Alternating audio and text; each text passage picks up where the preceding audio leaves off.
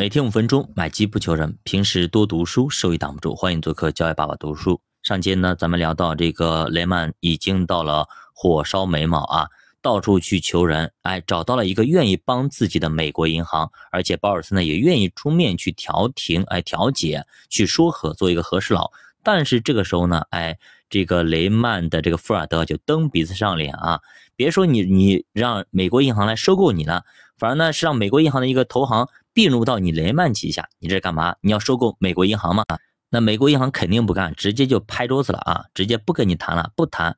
那这个时候富尔德怎么办呢？啊，就去找，哎，那你美国银行不行，不想搞，那就去找找其他人，对吧？这个时候呢，他就去找韩国人啊，韩国银行能不能帮帮忙？这个时候呢，还想给保尔森去施压，想让他出面呢，再去韩国人去说一说。现在也许韩国人那里也有一丝的希望啊，而保尔森已经烦透了这个富尔德啊，你都已经走投无路了，还在这装什么呀，对吧？又想当婊子，又想立牌坊，你想干嘛呀？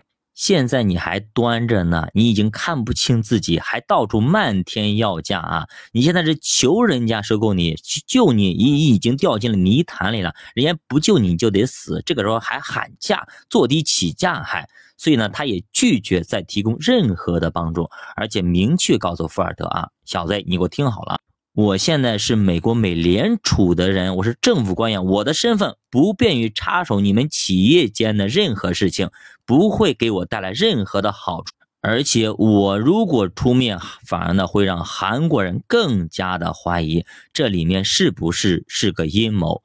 后来富尔德呢在七月底自己飞过去。跟这个韩国人去谈判，他把走漏了风声，特意把会面地点从韩国改到了香港。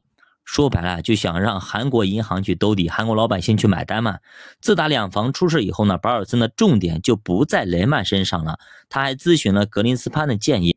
那格林斯潘说实话也是个老手啊，干了很多年，而且呢非常有名。格林斯潘就说啊，这一次呢是百年一遇的危机。政府必须要采取措施来稳定市场。那之前格林斯潘其实一直是两房政策的批评者，但是现在他也转变了想法，从大局出发，援助两房是政府不可或缺的一环。他甚至说啊，现在最大的问题就是房子供过于求，也就是房子太多了，没人买。那么政府把空房都买下来，一把火烧掉也可以。当然了，保尔森也知道他是在开玩笑。这个就跟牛奶卖不完直接倒掉一模一样的道理啊！但其实呢，也提到一个关键点，就是如何能够快速的稳定市场的情绪啊。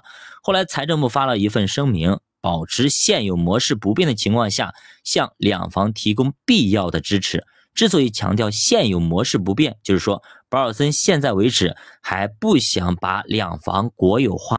那美国的政策需要国会来授权。就在这个过程当中，两房股价继续暴跌，而且情况已经失控，疯狂的下跌，泥沙俱下，已经连续出现了五家破产的联邦储蓄保险公司，直接跟着一起倒了，也就是当时做担保的保险公司直接就全废了。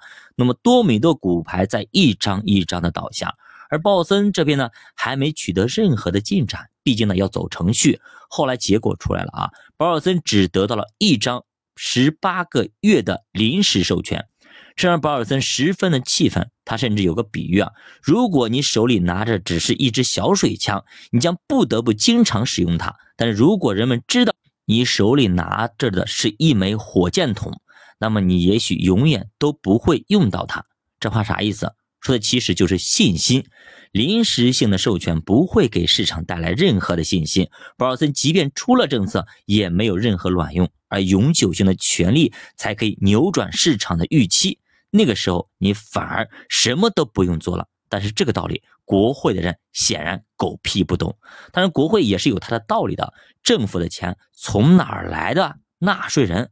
你现在肆无忌惮的去花纳税人的钱去救那些动辄几千万、上亿的金融机构，对吧？拿老百姓的钱去救那些富万、百万富翁、千万富翁、亿万富豪，这确实说不过去。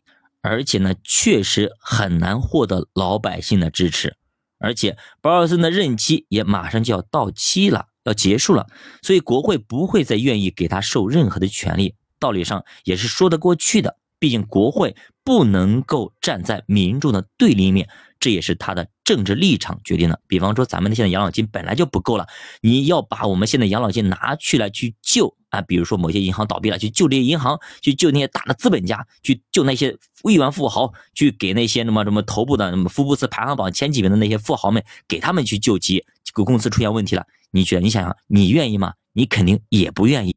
于是呢，保尔森只能用自己的方式去解决两房的问题。那到底保尔森能不能救起来两房呢？咱们下节继续接着讲，教爸读书陪你慢慢变富。咱们下节再见。